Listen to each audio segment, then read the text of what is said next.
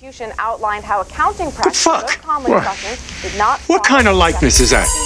If they were great artists, they'll be in a museum. Today at least one I'm fucking fodder for cartoonists now.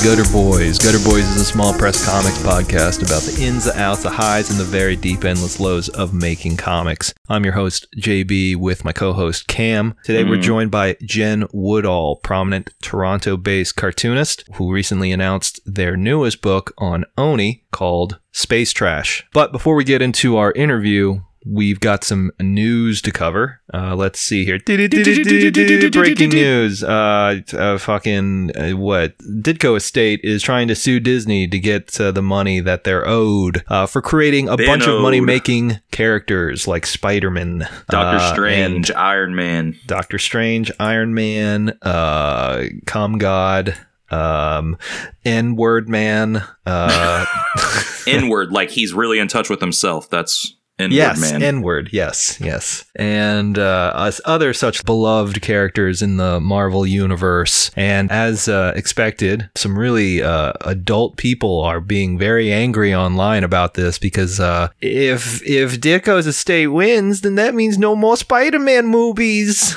and all no more Spider-Man games. Yeah, like they're just being fucking babies about it, being like, Ditko better not win the rights to his creations, you know, because then we don't get Yeah, yeah. entertainment. And it's kind of just like, one, like, fucking get your head out of your own ass. And like, two, this could probably all go away if Marvel cuts a check and gives X amount to the estate, like, which they should And be doing what- in I the mean- first place. Like, That's what'll happen if they win the case. It's not like Disney's just going to be like, oh, well, Ditko won, so I guess we're never going to. No, dude, they're going to cut them the check and then they'll just make the shit again. Like, that's.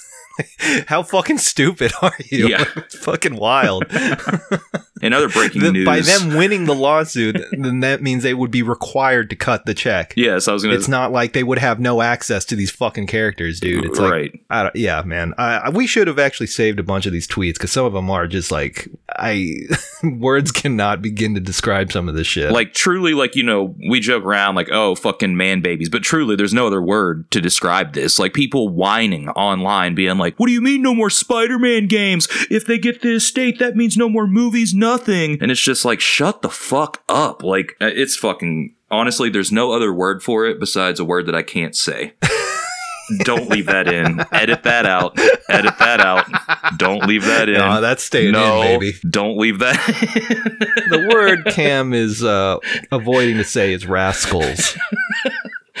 yes And, uh, you know, we here at the Gutter Boys understand that the rascal community does not appreciate being denigrated. No, so we're, going not leaving any of using that in. That's word. way too that you know what? They'll know what we mean. We're not No, no, no. We will no longer Uh. refer to people as rascals in a negative connotation. That is disrespectful to rascals, Mhm. and it, we just won't stand for it. So don't worry about it. In other comics news, from a 1997 New York Times uh, interview with Quentin Tarantino, the New York Times asked Tarantino, Nick Cage is about to play Superman. Which superhero would you want to be? And Tarantino replied, That's tough. Long pause. I think I'd be Luke Cage, the black superhero.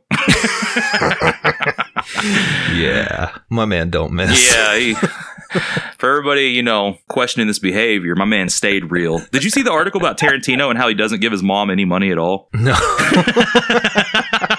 so this motherfucker Damn. so uh it pretty much boils down to like there was like a, an interview where he straight up said i have not given my mom a single cent that i've made off my filmmaking career and like it's because when they were younger or when he was younger she was like you're never going to make it as a writer so he's so spiteful that he's never given her a dime from his writing money Damn. except to help her out with the irs one time so All right, respect. yeah. So true to his word, a man of honor, Quentin Tarantino. we uncovered some Flickr accounts. Oh yeah, that's right. uh, so, uh, well, you know, one of them is not that interesting. It's just kind of like whatever, like fucking 2000, mid, like the mid to late 2000s sucked. We get it. Yeah. Chip, I'm sure is a decent guy, but I definitely get some like uh, eye emoji vibes from him. uh yeah, dude. So you know what? I'm gonna go ahead and publicly talk about this, okay? So there's All this right, yeah, yeah. child named Hagai. I think he's like Oh, 20 right. now. I think he's like 20, okay? But he's been posting no, but he was not 20 about uh, when Yes. the shit we're about to talk about happened. Yeah, so uh Hagai is a H A G A I. And Hagai, this is no disrespect. I don't know you, I don't follow you, but he's like a comics writer that a lot of mainstream comics Twitter personalities seem to have latched onto. Uh, He's like 20 or 21 now, which like, you know, whatever, we hang out with Jasper and Nate, but we didn't start hanging out with them until they were adults. And we didn't even know about them until like, you know, a year ago. So what I'm getting at though is um this Hagai kid has been calling Chip Zdarsky daddy online for like five years. So you do the math there, folks. If he's like 20 now. and like a lot. Like you just search like his name, daddy. You're going to find a lot of troubling tweets. Um, it still happens today. Uh, but also, you know, there was like photos like of uh, Hagai meeting Chip when he was definitely a minor. And like Chip had signed a, uh, a sex criminals hardcover that said like to my son, you know, and it's like, dude, first off, a child should not have sex criminals. Very explicit Yeah. book. So yeah, I'm not saying Zdarsky's done anything, but eye emojis for sure. And also about this Hagai kid, uh, there's like articles that were written that were like, why Hagai is one of the most positive forces in comics Twitter. And it was all these grown ass adults, people that you would recognize that work at DC and Marvel.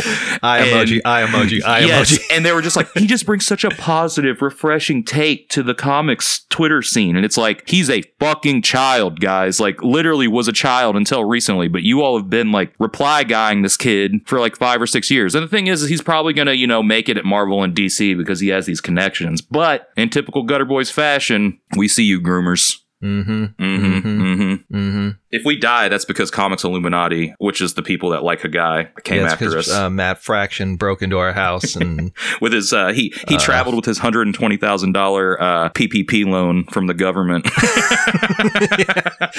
in his knight armor made of gold Mhm. and diamonds. That's what these like dumbass fucking comics brain people like spend their money on. Like, "Oh, I need a hundred and twenty thousand dollar loan from the government so I can buy DC Select statues. I mean, honestly, respect.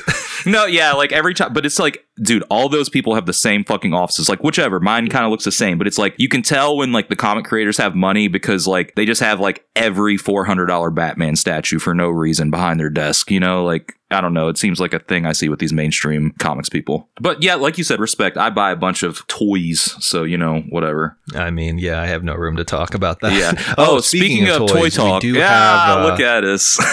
nice. Uh, we got that. We got that Patreon money making brain on together.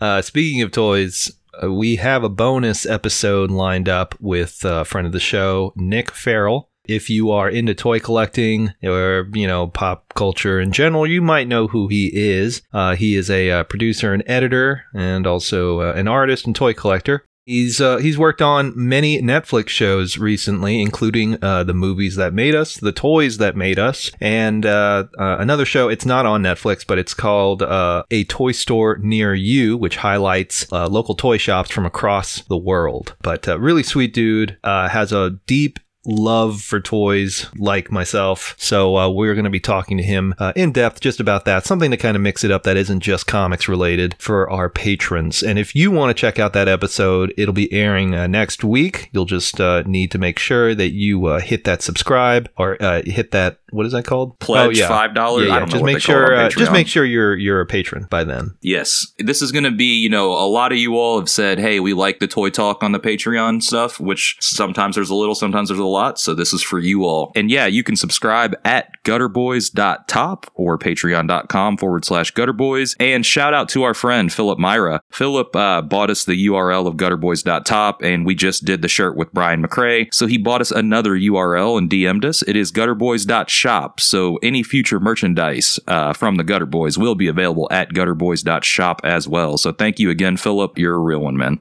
Uh, in other news, the day we've all been waiting is upon us and has actually come and passed, folks. That's right. The Many Saints of Newark has dropped on HBO Max. It did. and, uh, Yes. as expected, you know the boys watched it, and uh, we got a lot of feelings of. about it. Mm-hmm. Mm-hmm. And uh, here's what we're gonna do. Uh, we're just gonna give a very brief, you know, kind of spoiler free because this is gonna air two days after the movie comes out. But uh, I'm gonna give it a thumbs up, two thumbs up, four point five out of five. Uh, what about you? Uh, I usually do out of 10, and so I'm going to give it an 8 out of 10. It's a little high, not going to lie.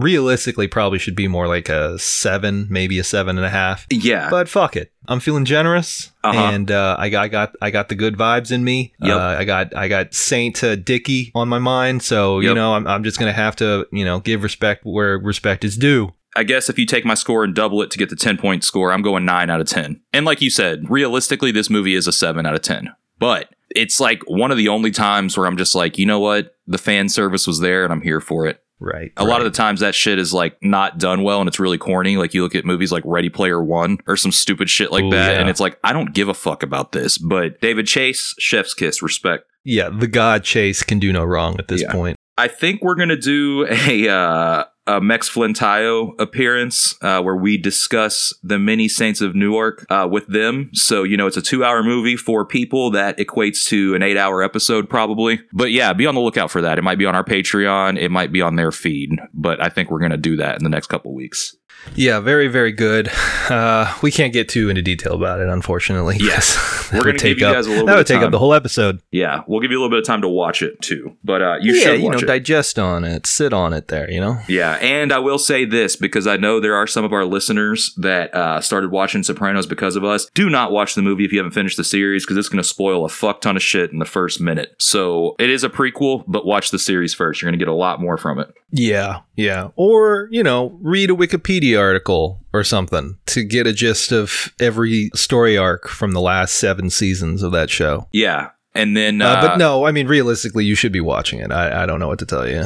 you can make a comic after reading the article called Sopranos Family Tree.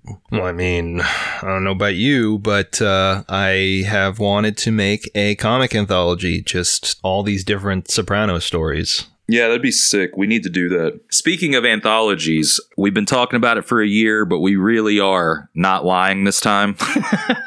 Gutter Magazine Oh, yeah. is pretty much done. It's on, baby. It's on. It's done. Like the last contributor is sending their pages over this weekend. It's over. Now, here comes the debate. Do we wait until after the holiday season to launch it? I don't know. We're going to internally talk about this stuff, but the work is done. It's coming out. It just has to be put together. And now we just got to talk game plan. So it's done. yeah, I still got to finish my story, though. You know, you know. Yeah, yeah, yeah. But it's besides us, it's done. So uh, we carry the Yeah, burden. which, I mean, yeah. We officially carry Yeah, the burden yeah. now. It is going to be really good. Uh, I know we've been talking about it forever, but it's going to be really good. Yeah, I mean, the lineup is Chef's Kiss fucking on point, so I'm really excited for it. Yeah. Alrighty. And uh, to be honest, we did get some packages, um, but we're not going to do shout outs this episode. I've been kind of busy just with some life changes around my house, aka getting a job and just having to balance life in a job again, which sucks ass. Uh, so I've got a bunch of unopened packages sitting in my uh, living room right now, but shout outs will return next episode. If you did send us something, we didn't forget about you. Oh yeah, and actually one last shout out. Got in the mail my copy from Jay Gonzo's Kickstarter for La Mano del Destino, the Lucha Libre action comic. People that have been following his work know that he's had single issues of these available for I don't know, probably the last 4 or 5 years. It's been an ongoing series, and he's finally gotten around to collecting them in one super thick book under his own publication, Castle and Key Publications. What's nice about it is it is bilingual. So one side is in English and you flip it over, and the other side is in Spanish. Uh, so I highly recommend picking this up if you like wrestling, and even if you don't like wrestling, if you just like really thoughtful, well made comics that are designed top to bottom extremely well, this is something you'll want to keep an eye out for. Uh, Jay Gons is a, an amazing artist, a really, really smart designer. Uh, so I'm really excited to have this. Hell yeah. That uh, that about does it for the uh, first half. So let's uh, let's get right into our lovely, lovely interview with uh, Jen Woodall. Before we do that, we're going to take a quick break. So stay tuned. We'll be right back.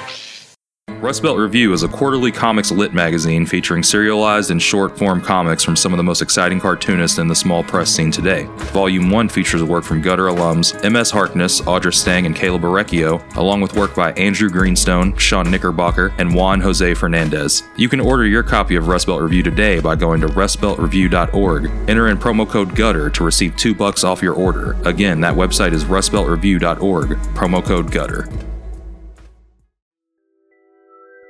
Floodland brings together a series of personal and natural disasters featured in comics by Australian cartoonist and cult hero Jonathan McBurney. Beginning with the protagonist's chronic illness, it relates a long period of bizarre artistic practices, awkward art school relationships, the brutal reality of the 9 to 5 grind of the submerging artist, and culminates in the massive flood in his hometown. The peripheral characters whose lives orbit the same places and occasionally overlap through mundane circumstances include Batskiat, an artist come superhero whose successes are vastly out of proportion with his talents, Picasso Minotaur, a brawny beefcake sculptor with fire in his belly and hate in his heart, and Kirby Kelly, a hapless and constantly flummoxed experiment gone wrong. Floodland is a 96 page hardcover available from arglebarglebooks.com. Check out jonathanmcburney.com and king underscore of underscore nails on Instagram for more beefcake, wrestling, and existential conundrums. Read 'em and weep, boys. Talk about a winning hand. All of my disturbing, revolting brilliance is now available on my Tales from the Crypt trading cards. Scandalous scenes, gory details, they're all here in deadly color. Collect the complete set. Your friends will just die of envy. Now, back to our program.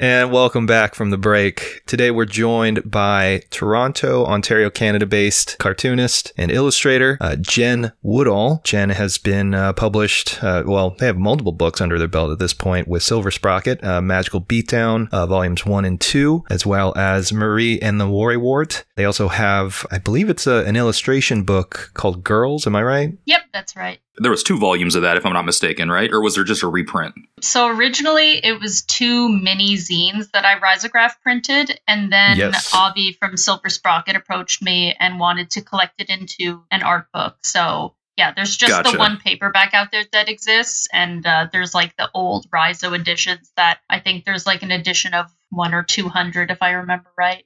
Yes. Yeah. Yes. And you also did a follow up called Ghouls, too, if I remember correctly. Oh yeah, yeah, I did that last year, or was it two years ago? Time is might have been. confusing. Um, I think no it was meaning, last yeah. year. Yeah. Uh, yeah, that was like very similar to Girls, where it was like a four color process risograph zine, but it was all focused on like spooky monsters in the vein of the original Girl zines. And I think that was an edition of 200 we did. Uh, I wanted to expand it out this year, but just I've been too busy. I haven't been able to. Yes, and we're actually going to talk about why you've been so busy. Your newest book, uh, which will be out on Oni, uh, you've been working on that since, well, I guess the beginning of the year when I started seeing some process stuff. Yeah, I've been working on it actually since 2000. I signed the contract in 2018. Oh shit! so, okay. Yeah, but uh, I had some pretty significant mental health issues pop up, so I kind of had to put it on the back burner until uh, I think I actually got the script finalized in like mid 2020 and then i was finally Okay. able to like start thumbnailing then go to pencils etc but yeah i've been like drawing it pretty concretely for the past year now i would say Awesome. Yeah, I've been yeah. I've been watching it slowly build over the last uh, I don't know what's been like eight months now, nine months. I can't again. Time doesn't matter. But uh, the new book, Space Trash, uh, which uh, I believe was going to be edited by a friend of the show, Zack Soto, uh, yeah over at zach Oni. is my editor and he's great Yes. Uh, super excited for this book. Uh, I had no idea you've been working on it since 2018, but uh, I'm glad it's finally getting out there. So let's talk a little bit about what led up to uh, Space Trash. Now, that's going to be a, a graphic novel, right? Like a young adult book. yeah so it's like i guess like teen and young adult are the same thing but yeah, so it's gonna be be interchangeable. Yeah. Yeah, it's like that demographic, but obviously anyone who like grew up watching, you know, anime and sci-fi movies and reading manga like I did, I think that they'll still really like it as well. So it's like for teens, but also for adults who specifically like the weird niche things I grew up liking or who just like comics, I guess.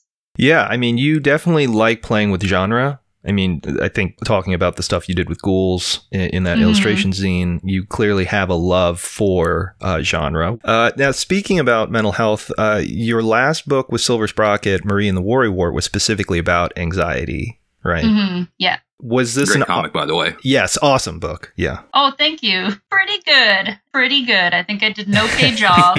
It, was that all fiction, or were there elements of autobio in it? No, it's like completely autobio. I mean, the character doesn't look like me. Uh, I just kind of drew like a stand-in character, but like literally, I think I did like the very first short story for an anthology with my collective friendship edition, and people just liked the story so much that I was like, okay, I'm gonna make a zine that's just all these little stories. So I just thought, like, what are the things that make me really anxious? And I just made little strips about those specific things. So the zine is kind of about like, you know, uncertainty when you're kind of out in the world and, you know, social interactions are, you know, very distressing for very anxious people. Mm-hmm. And then also that self comparison that a lot of artists do, you know, For sure. looking at other people, especially in social media, like, Yeah. oh, I'm too old, I'm not going to be able to make it, like, I suck, I'm garbage, and all this negative self talk that becomes really repetitive. So, yeah, it's just literally what my brain does, like a small sampling of what my brain does, because, you know, brains are great at just finding new ways to make you feel miserable. Amen to that. You mentioned, uh, well, you, you just mentioned a French edition. What'd you publish over there? a French edition? Is that what you said? Oh, or you're right. They speak French in Canada, right? Is that what you said? You had a French edition, and that's where this story came from, or did I mishear you? Oh, no, sorry. Um, so I'm in a collective in Toronto called Friendship Edition. Friendship So- edition. I'm sorry. I Yeah. thought you meant like No, a no, translated okay. copy. Yeah, gotcha. Oh no, Okay. I mean I wish. And yeah, like uh, Canada, we do have like a French province, Quebec, so a lot of people do speak French here. Not me because I'm stupid. um, but you know, so the original strip was for an anthology called Friendship Edition with my fellow Toronto cartoonist friends and you know, I just did like a little strip about anxiety, and that was really where the seed came from. And it was Mhm. mostly because people told me how much they liked it. And I was like, oh, okay, maybe I'll do more about this kind of thing because, you know, I did that strip in like 2014, I think it was. And, you know, awareness around anxiety and mental health wasn't really what it is now. So Mhm. I just kind of thought no one's going to relate to this like weird ass comic because no one is as anxious as I am. But then I was surprised how many people were like, I am also very anxious. And I was like, oh, okay, I'm going to bankroll these anxiety comics. Hell yeah. Make them work for you. Yeah, exactly. I do want to, you know, get back into what led up to the new book and everything, but just because I'm thinking of the question now, all of your previous work that I've seen, the stuff that JB mentioned, and uh, I think I have it all, the Magical Beatdown books, you know, the anxiety comic, it all is very adult, you know, like uh, if I'm not mistaken, I believe there's curse words in Magical Beatdown, but there's definitely like over the top violence. So Yeah. shifting gears to young adult, you know, on your new project, is that hard for you to do? I mean, I don't think so. I think I'm still telling the same type of story that I Mhm. was telling in my other books. I think that the only difference is that, you know, there's less cursing, there's still some, and there's no over the top violence. But otherwise, I think the themes are still pretty similar. Hell yeah. And you got a Koyama Provides grant for that, right? Yeah, yeah. Annie emailed me and uh, basically said that she wanted to uh, support what I was working on, and you know that is currently what I am working on until you know I'm done this series. Uh, so yeah, that was really helpful just to like you know take care of my rent for a month while I continued to just sit at my desk drawing, you know, incessantly. Totally. Yeah, I think it's really great. You know, I know Annie got out of the publishing game, but it's great that Koyama still has a presence in the scene. And, uh, you know, it seems like everybody that receives those grants are, you know, very appreciative of them and they're going to the right people. So I thought it was really awesome that uh, I saw them post that you were getting support from them as well. Oh yeah, I mean, like I'm sure I don't have to tell you, but you know, comics money is not uh, plentiful to be had. Yeah, that's and an you know understatement. yeah. advances are not really enough to you know unless you're working for first second or something like that i guess. Sure. but Mhm. you know even then maybe not enough. But just having that like extra support where you know you don't have to take on extra freelance gigs. You can just kind of like focus on your work instead of like okay how am i going to afford groceries? I got to open commissions. I got to do this and do that. So yeah it is like so helpful. And are you full time freelance? Not really. I have a part time job at a comic shop in Toronto, and then I kind of just do freelance the rest of the time. Hell yeah. But yeah, That's the move. It, it works really well because, you know, I like to be able to leave my house and see people occasionally. Mm-hmm, mm-hmm. right. Definitely. Yeah. Yeah. Shout out to cartoonists working at comic shops. Yes, there are many of us. yeah. Yeah. And a big shout out to Annie for uh, still being there for the comic scene. That's that is very awesome to see. Yes, thank you, Annie, patron saint of indie cartoonists everywhere. Yeah, for, For, sure. real, yeah. We should start selling uh like prayer candles with Annie on them yeah. Yes. and giving the money back. Yeah, that would be great. So, uh, going back a little bit, I guess I wanted to talk a little bit about how you got into comics in the first place. So, like, how did you first start making that turn into comics? Was it like a segue from illustration, or did they happen simultaneously, or how did that happen? Uh, well, I actually made comics a lot when I was young. My dream when I was, you know, 10 years old or however young I was at the time is I wanted to like move to Japan and make manga because I didn't know anything about it. And then when I got older and I, you know, kind of got disenfranchised with like, I don't want to do fashion, I don't want to do film anymore, but I still love to draw. And then I was like, well, I used to love making comics and I still love to read comics, so maybe I should try just making a comic. And then, uh, yeah, I think my first comic was in 2013 and it was like a really tiny little sci fi comic called I330, which is on my Gumroad, but it's terrible.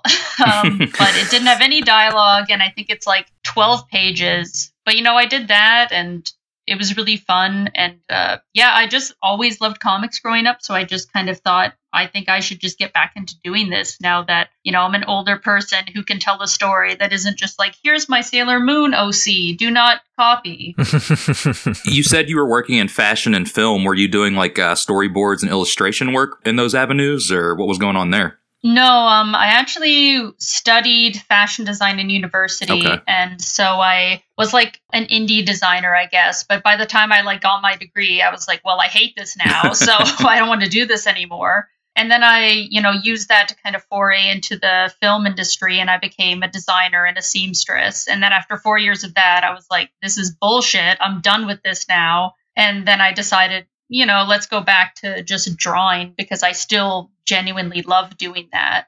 Yeah, that makes sense when you mentioned the the fashion background because I see that in your work so clearly. Since you have an eye for Mhm. designing clothing for all of your characters and their outfits are all really well put together. I don't know how else to, you know, phrase that, but uh, I you- agree, you though, def- you- yeah, that definitely comes out in your in your work in comics.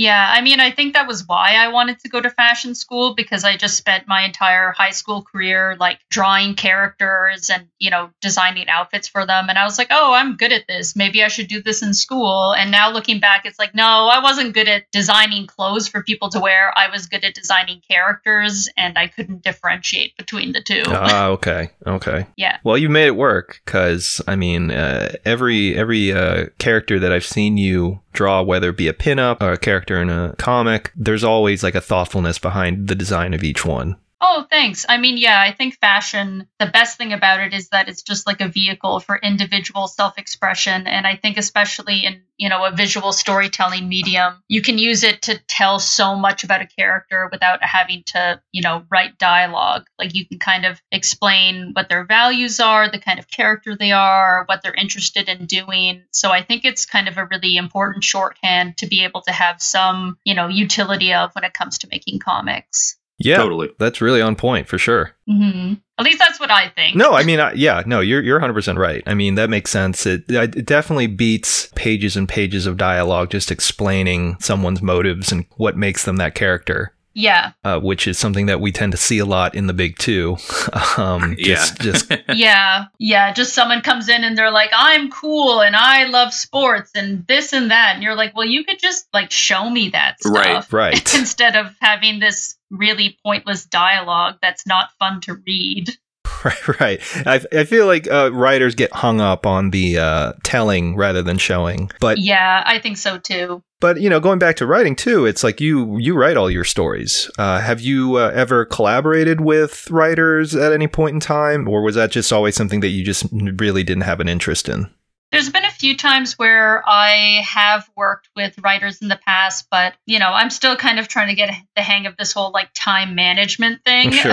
which is a struggle. Um, so just most of them like haven't really panned out where, you know, I wasn't able to kind of get it finished in a reasonable time frame or, you know, something happened, like school came up or work came up, money came up, something came up. But you know, now at this point, I guess I've just decided that I'm not super interested in working with a writer, Mhm. like co-creator, because I have my own ideas, and Right. I'm also like a really obsessive, controlling person who doesn't really take criticism well and who doesn't like to listen.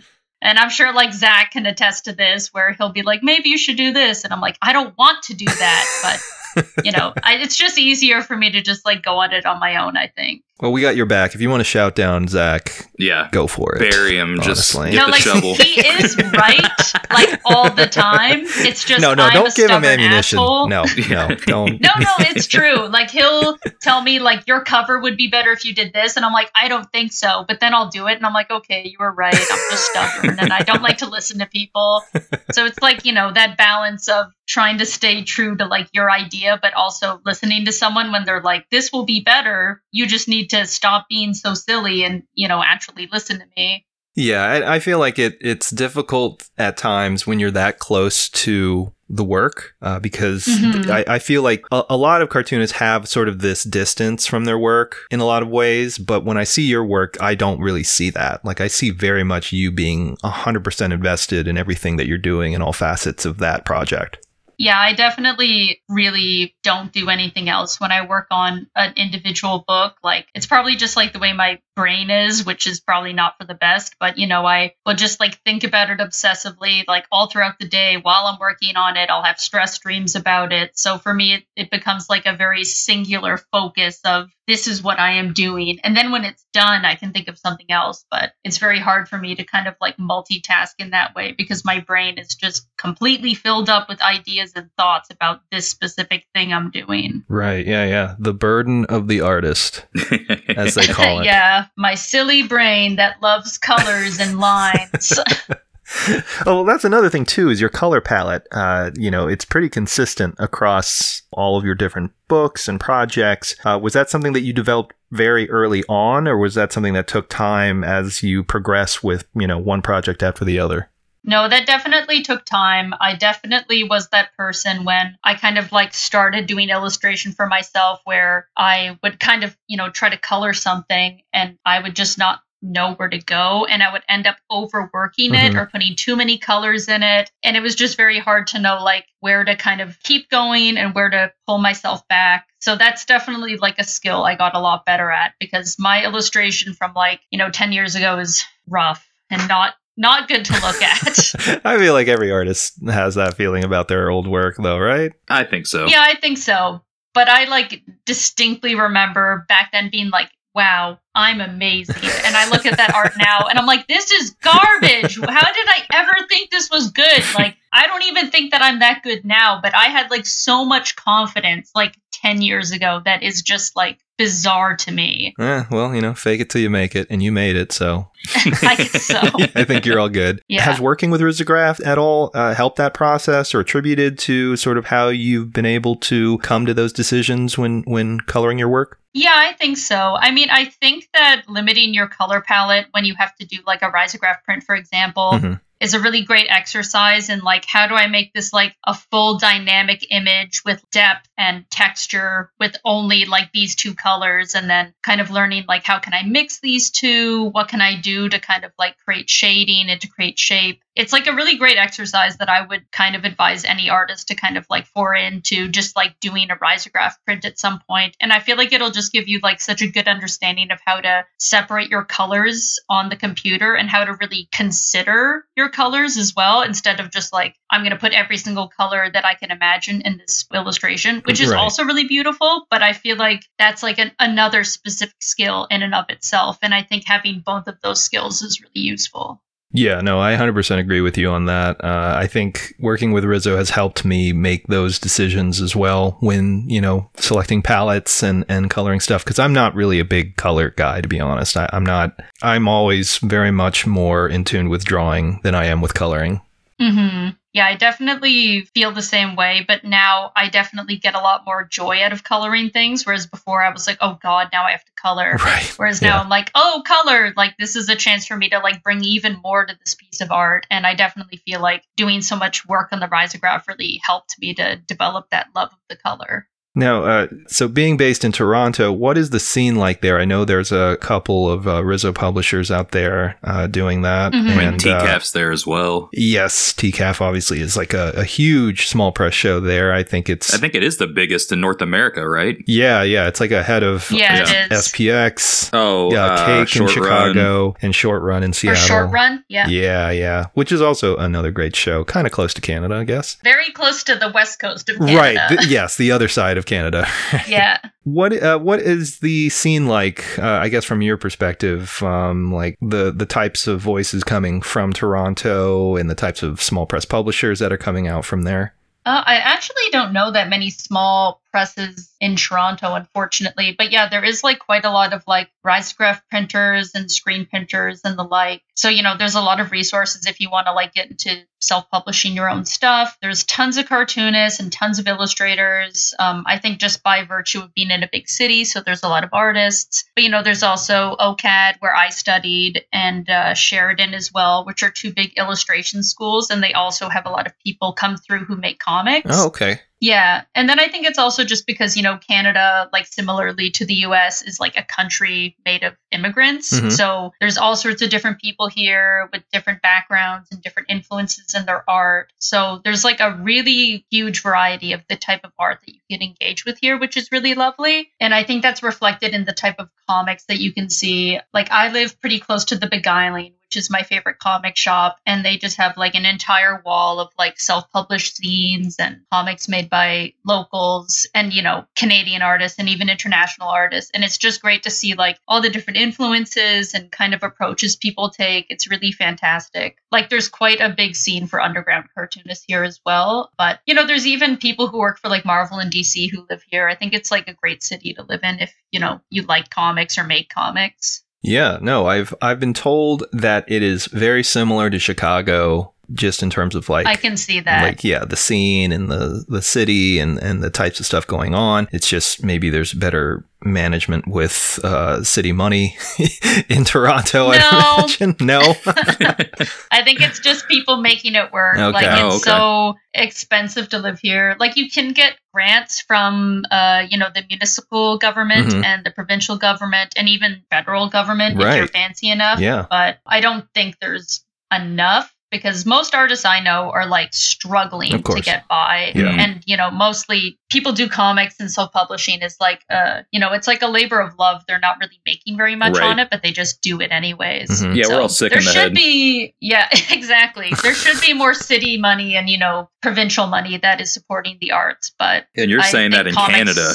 yeah, we, i mean got like none by the way people think of canada as like this socialist hippie commune and it's like no yeah i right, wish right. we were more of a socialist hippie commune Mhm, mhm. because we do not value the arts enough here. Like we value them a little bit, but like comics, I'm pretty sure that most people are just like Spider-Man. Like that's Yeah. all they think of it when they hear comics. Well, it's, Right. it's interesting you say that. Well, because like uh, it seems like I mean, you know, bigger publishers in Canada, you know, they all like on the inside copyright page, it's like you know, made in cooperation with the Arts Fund of Canada or whatever. So from an outsider looking in, I thought there was a lot of that like art money going around. So it's actually interesting to hear that that's not the case. Being an American, I guess, because like you said, everybody thinks that it's a socialist, you know, awesome place. Um, but yeah, no. So I mean, like I just assumed that they kind of had their hands in everything. But yeah, it's interesting to hear that they don't.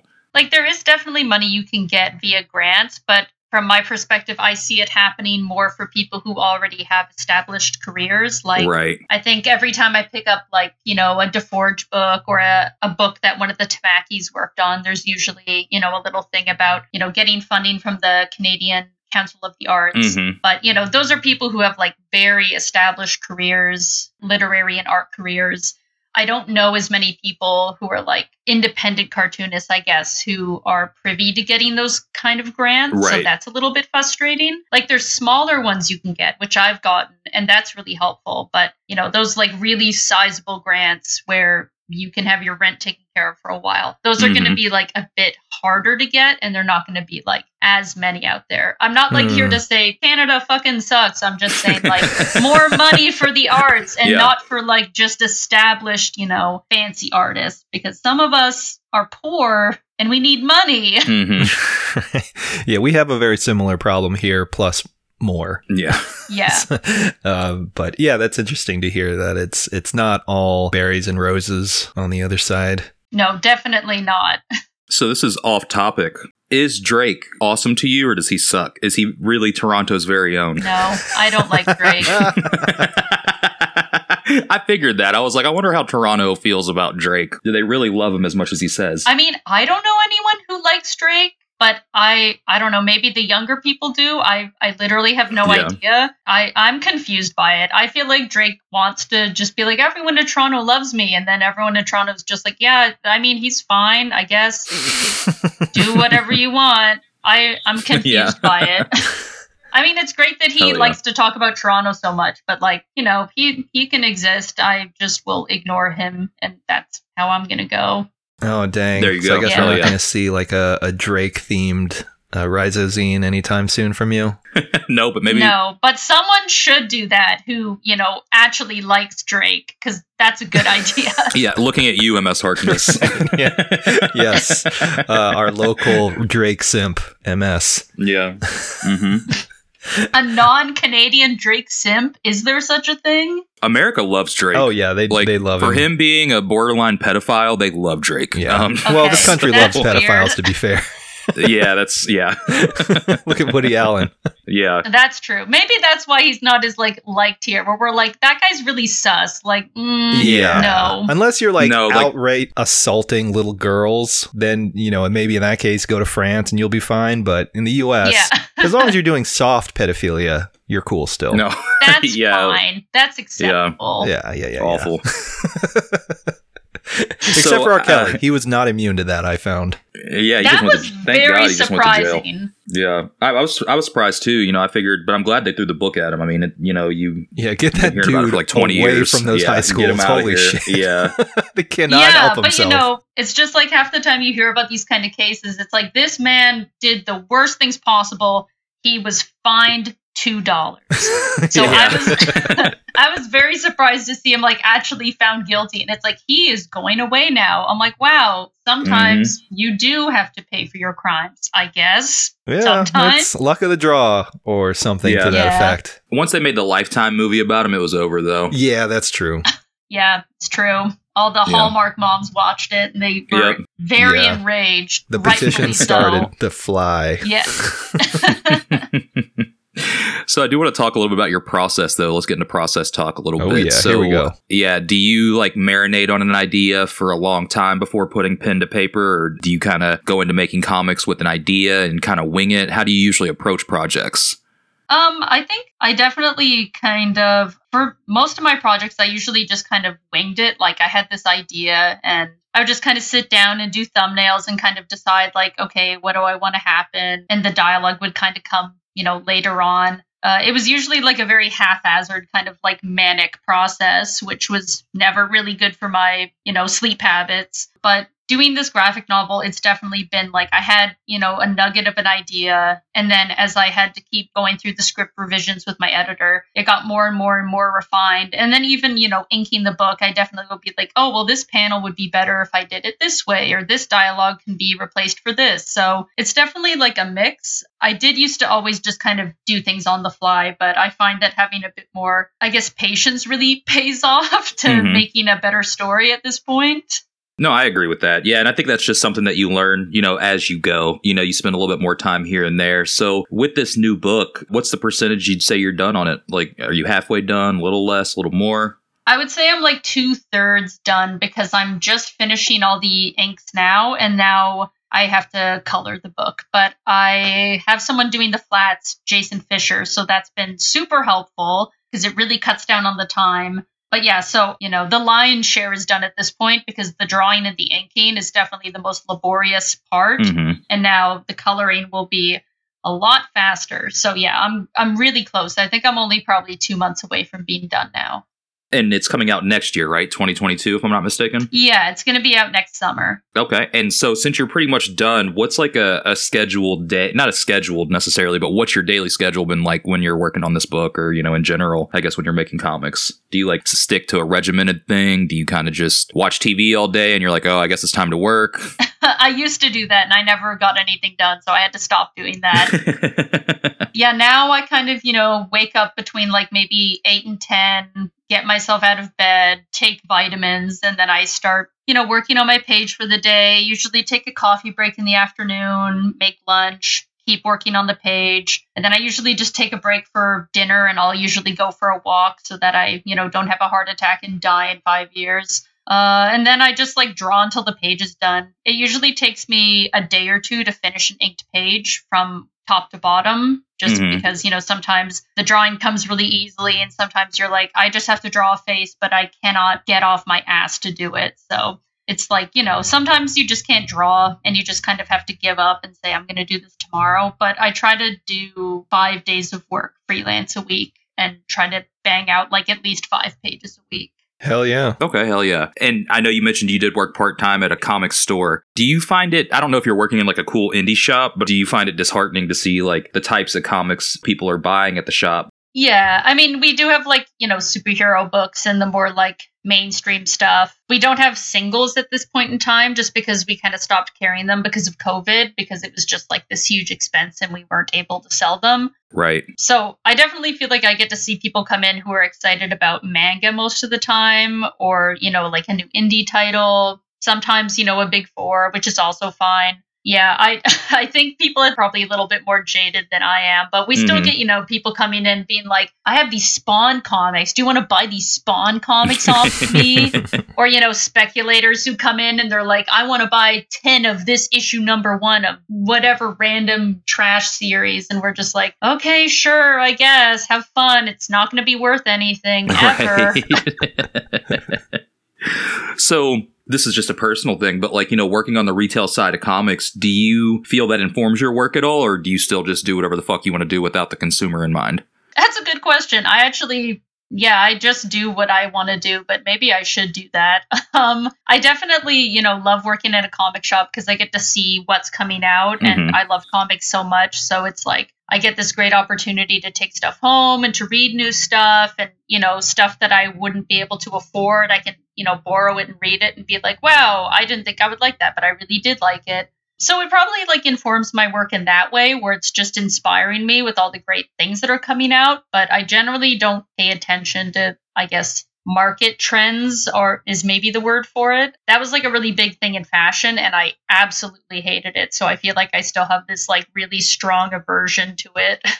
No, I totally get that. So you mentioned that, you know, you got out of, you know, the film and fashion world and landed in, you know, art and comics. Was that always your favorite part of that stuff? Because to me, I was the same way. I went to college for film, but my favorite part was storyboarding. And here I am. I'm Mhm. nothing to do with film and I'm just making comics, you know? So was that always your favorite aspect of that stuff? Is that why you made the transition? Yeah, it was. I mean, when I went to fashion school, the thing that I liked best was literally just like sitting down and like designing outfits and drawing them on people. And, Mhm. you know, I got to take life drawing and I took some painting classes, you know, to do fashion illustration. So those were the classes I did the best in and that I really enjoyed. But everything else, like pattern drafting, sewing, textiles, marketing, I could not pay attention. I just hated it. But I guess at the time, I didn't really understand maybe that illustration was a job, or I never really considered comics as a job because I didn't really know comics at that time in my life, aside from kind of like manga or the big four. And then I think it was when I was in fashion school, I just started hitting up, you know, used bookstores when I was bored and found Optic Nerve and David Boring and, you know, the work of Julie Doucet and all these other Mhm. underground cartoonists. And I was like, wow, this is amazing. I didn't know there were comics like this. And, you know, from there, then I decided, like, oh, this is probably something I could do as well. Like, maybe not as well, but like, this is so cool to see that it exists out in the world. I agree. So you grew up reading manga? Yeah, mostly it was like the manga that was serialized through like Dark Horse. So like Oh My Goddess when it was serialized as single Yeah. issues. And I got like, you know, monthly magazines of Animerica Plus. Uh, I bought like bootleg anime VHS that were recorded off Japanese television with fan subs Oh, wow. in cool. uh yeah in like downtown toronto at the chinatown market but then i also you know i read x-men i read spider-man betty and veronica Mhm. sunday you know comics like marmaduke uh, garfield mutts that kind of stuff yeah but i didn't find indie comics till i was older and you know brampton didn't really have like a comic or zine scene at least that i was aware of as a teenager so that was not something I got to, you know, see until I moved to the city. And then I was like, oh my God, this is the best thing in the world. So, were you, how were you getting these comics, you know, at a younger age? Were they just making their way into your home? Were you seeking them out, going to the library? Uh, so Betty and Veronica, that was just like at the corner store. Right. And my parents knew that I loved those comics, so they would just buy me like the double digests. Okay. Um, I started going to like comic conventions when I was a teenager, so I would buy back issues of, you know, Batman, Spider Man, and X Men. Like, I wouldn't even really know what part of the story it is. I would just literally buy random ones for like 25 cents and take them Mhm. home and read them and just try to make sense of them. And, you know, I was just always demanding my parents take me to Chinatown when I was younger to buy VHS tapes. And that's where I would get like the very limited amount of manga and the Oh My Goddess comics that were coming out at the time. But yeah, it was always like a real hunt to find those things back then because it wasn't as you know, now you can go into any bookstore and get a manga, but back then it was like you had to like go out and search for these rare items. Definitely. Are there any, you know, current like titles that are going on that you're excited about? We don't really ever talk manga too much. Like we talk about it in the sense of like, you know, if a cartoonist, you know, read it and you know what they were reading like we just did, but do you still follow it? Are you into any series right now that are happening? Oh yeah, I mean, right now I'm buying Asadora as it comes out by Urasawa. Love that. It's so good. It's so good. so good. I love it. I mean, I love all of his series, but I Mhm. was excited to be like, oh, a new one that's going to come out that I can follow. That's awesome. yes. And I'm following the new Q Hayashida series, which is Dai Dark. That's the Mhm. person who made Dorohedoro, if you know it. Yeah, I've got the first two. I don't know if the third one's out yet, but I've got the first two at the house. Yeah, I think it's just two right now. Okay. And then I'm also reading Chainsaw Man, Oh yeah. as everyone is, which is really fantastic. I hear that's good, but you can't find it here. Yeah, it's actually out of print now. I think because of you know all of this distribution stuff that's going on in the industry right, Right. now with paper taxes and the like. So it's going to get another print run. It's just everyone's waiting for it. So Hmm. like if you see a copy of Chainsaw Man, you got to like buy it immediately cuz it's not going to be there soon. Mm-hmm. What else am I reading? Those are the big 3 manga I'm reading right now. I'm also been reading Barefoot Gen because I hate myself and I like to be sad, I guess.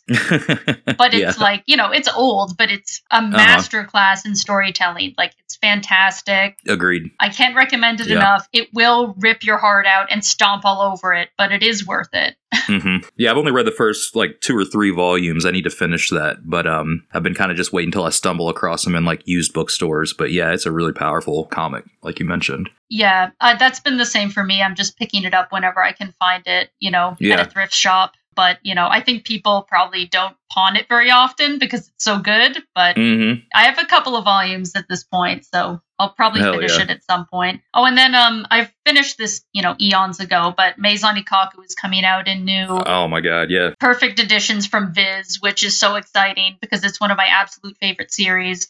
It's criminally underread, so it's great to see that it has like this fancy new edition, and there's going to be like new people engaging with it.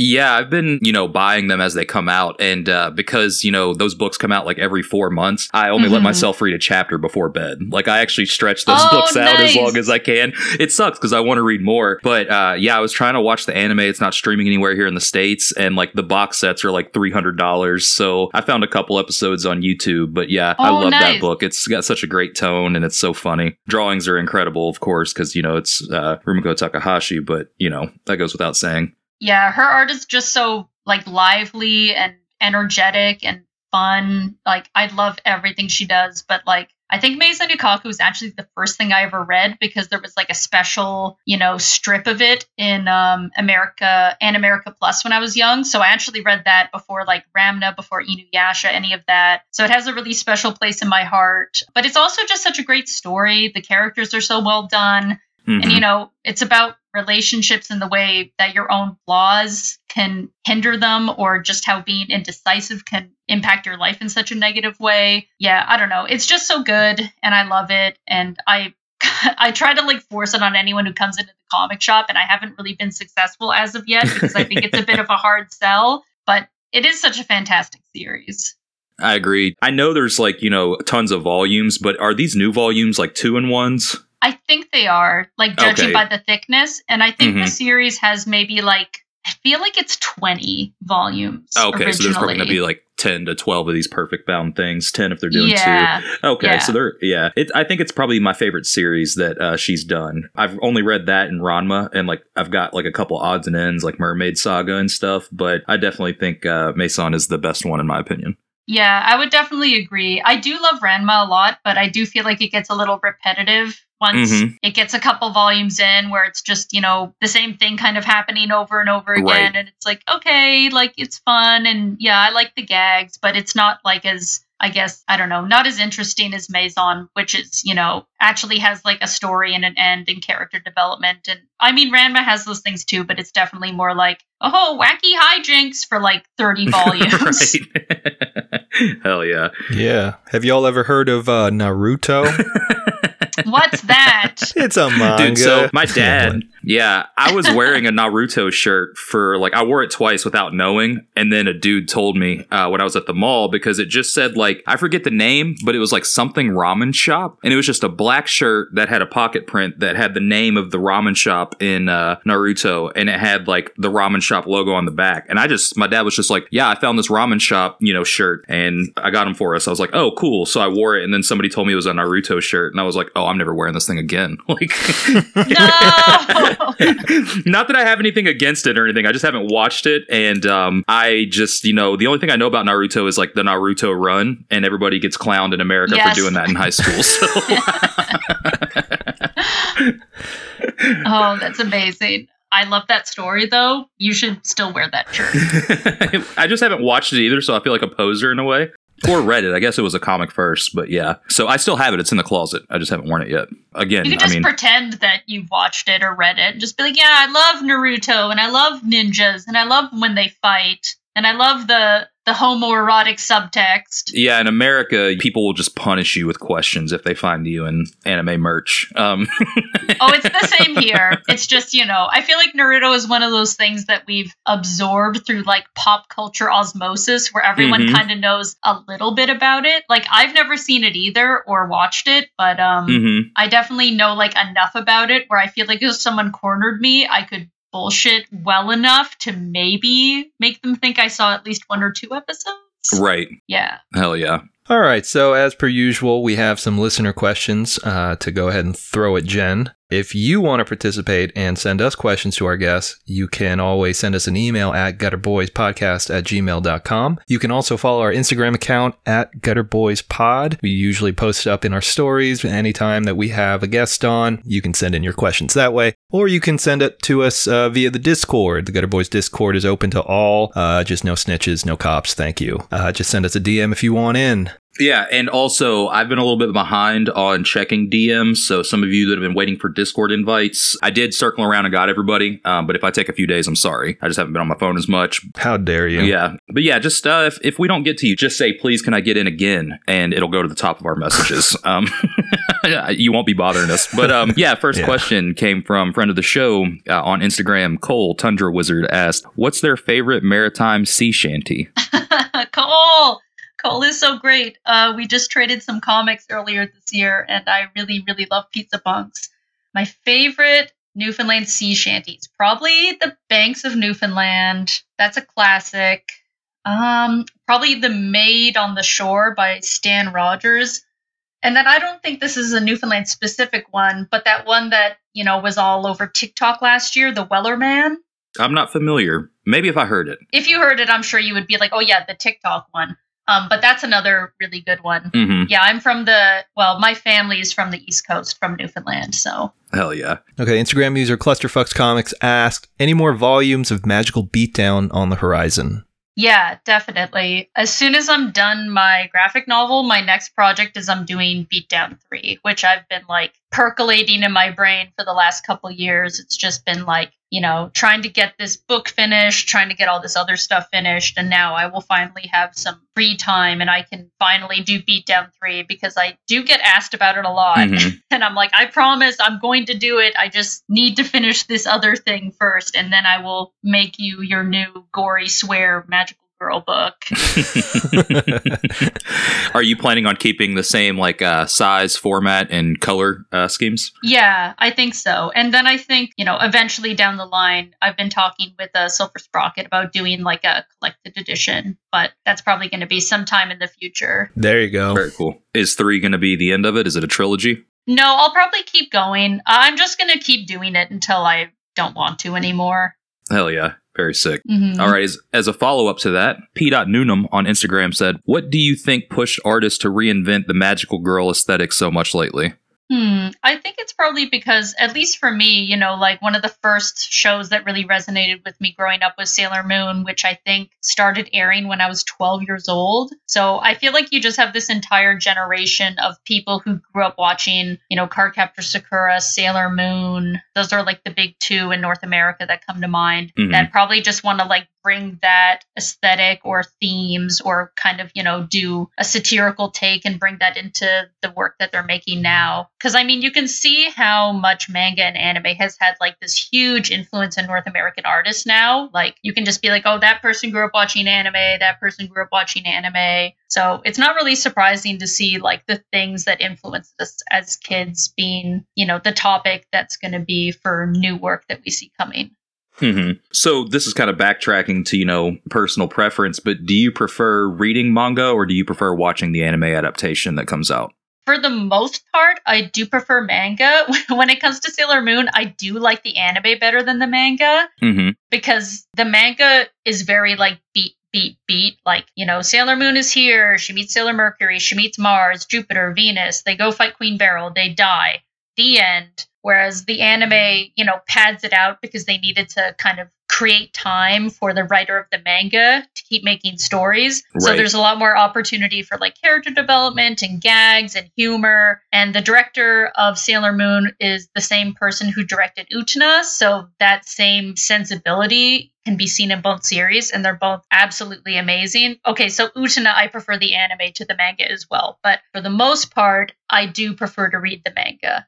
Yeah, same. But yeah, like you said, Mhm. there's always the exception to the rules, so I totally get that. Hell yeah. Yeah. Sometimes you just get the right director who's able to take that material and like elevate it even more. So, you know, I'm very, you know, surface level. I read a lot of manga, but as far as like with anime, I don't watch too much of it just because it's a time thing. I don't watch much TV at all. Yeah. Do directors of like series get followings kind of like they do in North America? Yeah, some of them do. I mean, like the biggest one that I can think of is Hideaki Anno, who did Evangelion. I think even here he has like a huge cult following.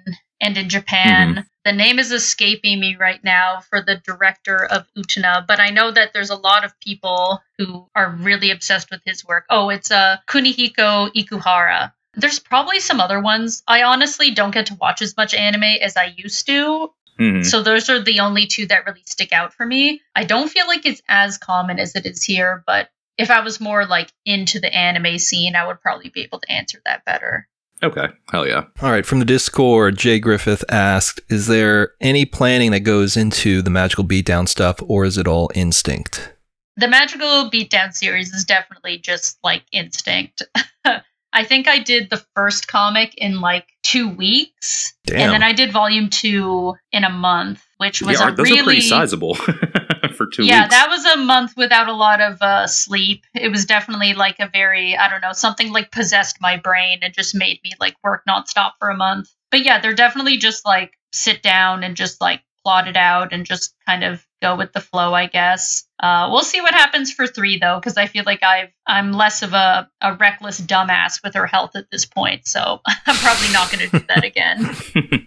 That's probably for the best. hmm I did. I did actually want to circle back on one thing, uh, and it's that uh, your working relationship with uh, Silver Sprocket. So, how did you uh, get uh, mixed up with these uh, these kids? Huh? Um, so I went to SPX in 2015. Oh, okay. Um, okay. so me and my partner Trevor went down and we tabled together. So like you know selling our zines and prints and things. And then I think someone from their table came over and bought a bunch of stuff and brought it back to the Silver Sprocket table. And then Avi came over, you know, and was like, "Oh, I love your stuff. I'd love to work together." And I was like, "Okay, cool." And I think the first thing we did is they released um, some enamel pins I designed because I think at first they were like, "Oh, we want to publish and distribute Magical Beatdown," but I think I was really cagey at the time, and I was like, "I don't know," because you know I I'm just a weird person who's like, "I don't want you to publish my baby. I don't know what you'll do with it," but yeah. you know then eventually i relented and it's been like a super great relationship i think i just like didn't really understand how it worked back then so i was feeling very like no this is my comic that i self-publish and i want to control it and like thanks anyways but bye but you know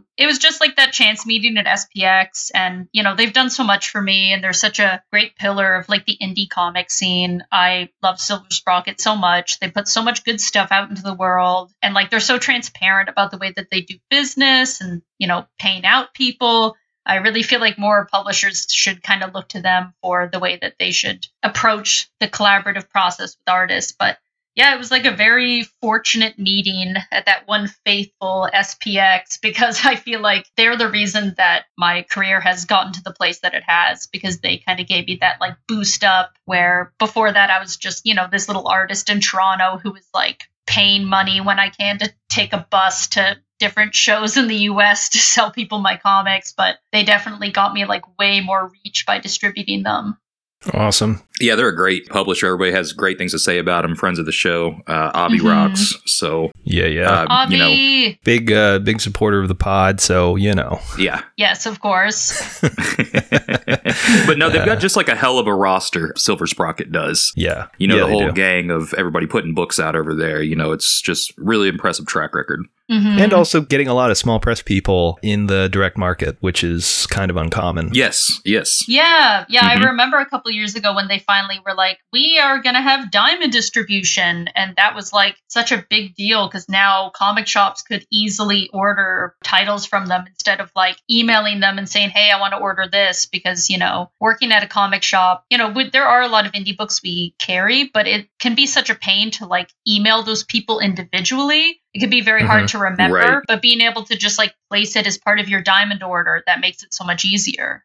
Yeah. No, yeah, definitely. 100%. Definitely. Mhm. Definitely gets their work out there to more people than they ever potentially would have. So, you know, that among other things, I mean, Silver Sprocket's doing great things for a small press. So big shout out to them. hmm Uh, all right. So, uh, yeah, I guess that about does it. Jen, thank you so much for coming on to the show. I'm glad we finally got to have you on. Yes, thanks for having me. Yeah, it was great. Yeah, I'm glad it worked out. I sorry if I am talking too much or rambling. No, I definitely fine. like haven't been uh, talking to many people the last couple months, so I've forgotten how to like conversate with people.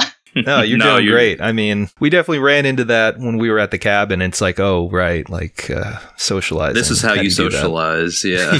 yeah, right. yeah, it's so awkward now with COVID and just like meeting people again after being inside. It's like, how are you? The weather is nice, and you just don't even know what to say aside from that. yeah. Uh, the world's still falling apart, huh? Yeah, that's great. Okay. Well, Yeah, Talk to you in and another that's just year. too depressing to get into. yeah, yeah. Uh, but where can people find you online if they want to, you know, yeah, where can people find you online if they want to follow your work? Uh, so on Instagram, I'm funeral beat, like the dead person ceremony, and beat as in musical beat. Uh, and then Twitter, it's just Jen underscore Woodall, and you know my website's just jenwoodall.com. And then um, if you want to like check out my comics and stuff, the best way to get a hold of them is just to buy them through Silver Sprocket. Hey, Which is available in every United States comic store. Just ask to Yes. order it. or you can order them directly. Canadian ones too, That's right, or directly. there you go. And Silver Sprocket has a brick and mortar. Uh, so, you know, if you're in San Francisco, stop by the shop. Yeah, I really hope I can finally get out there in the next year or two to see it in person because it feels very unfair that I haven't been able to. Yeah, it seems like a cool place. Never been, but it seems awesome from like the photos I've seen and, you know, what they seem to stock. Yeah, they, uh, always have like cool book launches and art events and stuff. and they got a new yeah. location, right? Like they recently moved. Yeah, I think they've moved twice. So this I think is their third location if I remember right. Oh, okay. Ah, okay. Yeah. Yeah, that makes sense. SF, I'd imagine property costs and shit. That stuff. Uh, Yeah. in San Francisco, I can't even ugh. yeah. yeah, Are the tech bad. bros taking over San Francisco too? Years I ago, think they have decades Okay. ago. Yeah, it was, I didn't know if it was like happened a while Oakland ago. only or whatever. Nah, dude, yeah, they were the first to fall. Trust me. Mm, mm, mhm. Yeah, I think San Francisco is like pretty notorious for being one of the most expensive cities to live in in the US now. yeah, You love to see it. definitely. Yeah, I love that. Yeah. I love gentrification. Hell yeah! Support big tech, guys. Come on. Yeah. Support capitalism. we love capitalism here on the Gutter Boys. Yeah, Yeah. I bet someone's gonna like cut that voice clip out and cancel me in the future. So, They're, they're, they're, they're too busy trying to cancel us first. Don't yeah, worry. no, you're good. okay, that's true. Yeah. The only way to really get rid of the fear of being canceled is to laugh at the fact that you might potentially be canceled. Yes, Oh, laugh in the face pretty of much danger. our podcast, Mhm. and it's worked out pretty good, actually. yeah. Yeah, I, it seems like it. Yeah. Well, thanks for making the show good, Jen. We definitely appreciate it. It's Yeah, you know the real. guests that really save our asses. To be honest, yourself 100%, included. yes. Uh, thank you for having me. It was super great. yeah. So uh, thanks for listening, and stay gutter.